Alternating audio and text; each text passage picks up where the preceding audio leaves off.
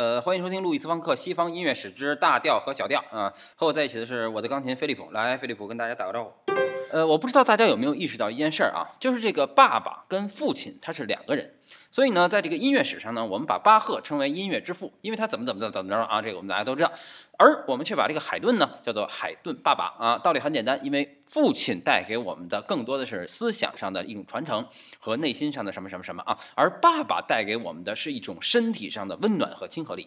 所以呢，海顿呢，他大概就是这么一个人啊，他的音乐呢，他还非常非非非非常简单，但是呢，他又不像是上上次我们说那个亨德尔他他他的那种简单。它是一种经过了深思熟虑以后，把一种比较深刻的东西通过一种非常简单的语言传达出来啊，就像我们的这个爸爸往往会用生活中一些不经意的小事儿，让你去感到一种内在的力量啊。所以呢，这个啊，菲利普，呃，你说咱俩谁是谁的爸爸呢？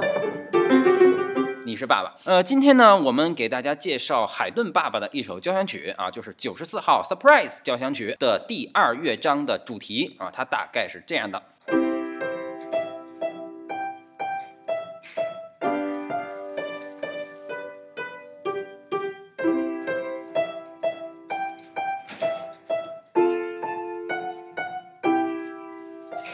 呃，这个旋律呢，跟我们上次提到的这个小星星的主题很像啊。呃，这个主题是这样的，因为呢，小星星呢是一首法国民歌啊，所以呢，海顿这个主题呢，可也很可能受到了当时流行的这首民歌的影响啊。但是不一样的就是，这个小星星的这个旋律啊，它会让你感觉这个主题它已经完了啊。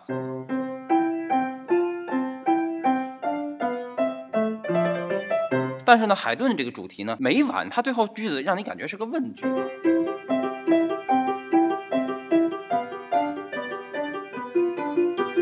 呃，然后，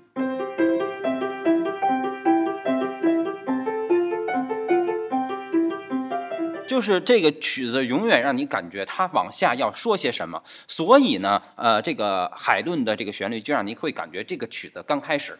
所以呢，在这个乐章的后面呢，就写了好多个变奏。那么每一个变奏呢，都好像没说完一样。那么需要你去听下一个变奏。那么这种特征一出现呢，我们一般就说这个巴洛克的音乐开始向古典风格演变了。因为这个古典风格的特征啊，就是除非到这个曲子结束，呃，否则它一直会在音乐的逻辑上吸引着你往下听下去啊，它是不间断的。上一个段落永远是下一个段落的铺垫。就是下面我们就来欣赏一下啊，虽然是意大利人，但是是以理性和逻辑著称的这个指挥家啊，托斯卡尼尼演奏的这个 Surprise 的这个第二乐章的前面这个主题。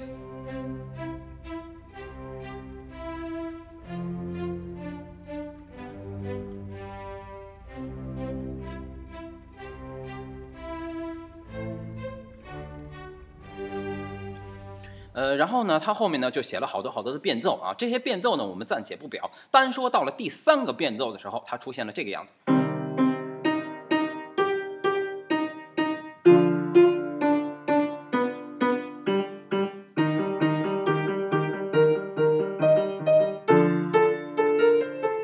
呃，它就变成这样了啊。那这样的话呢，就就把这个大调它变成了小调，是吧？那什么是大调呢？呃，大调啊，就是说，比如说啊，这个主题原来是这样的，它呢，它的主主要的音就是这个。那么这里面用的一个主要的主三和弦的音就是哆咪嗦，啊，所以呢，它就是。怎么就变成小调了呢？就是把它这个。咪这个音呢降半个音变成这个变成降咪，于是就变成了，那么这样的话呢，它就由大调变成了小调。呃，它在乐队里的表现呢大概就是这样。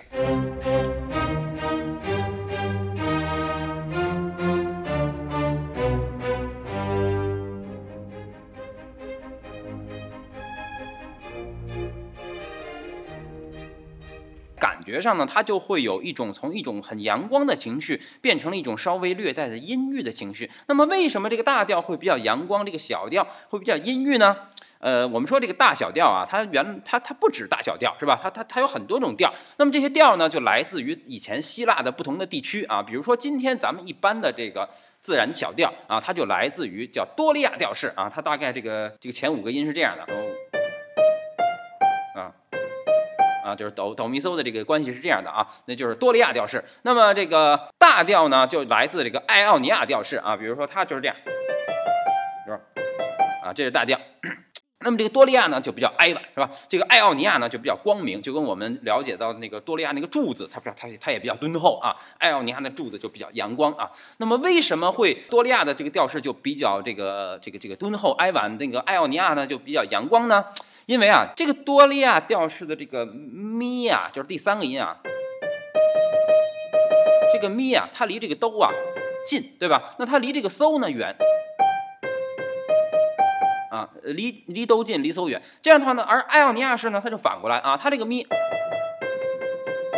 它这个咪离都呃很很很远啊，离离离这个搜比较近啊，呃，所以呢，也就是说，这个多利亚调式的这个到都的距离等于爱奥尼亚式的这个咪到搜的距离，他们的这种关系啊，就相当于这个是吧？比如说两个人体是吧，他的个儿都一边高啊，但是有的人呢，他上身长啊，腿短；有的人呢，他下身长，呃，上上身短啊。那么这两种人的这种体型给人的感觉就不一样啊。上身长的人呢，给人的感觉就会比较凝重，是吧？下身长的人呢，给人的感觉就会比较轻盈啊。所以我们呢，如果把这个哆的这个哆理解成是站在地上的脚，把这个嗦理解成是头的话，那么大调是吧？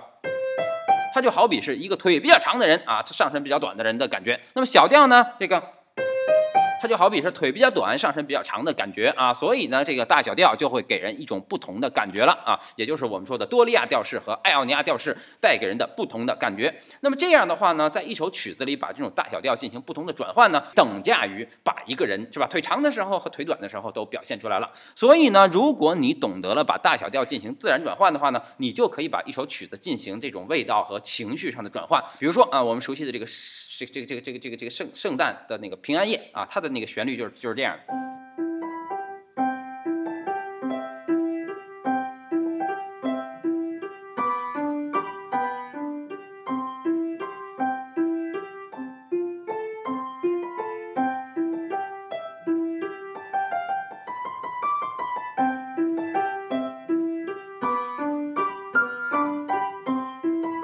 呃，但是呢，如果你把它改成了小调呢，就变成这样。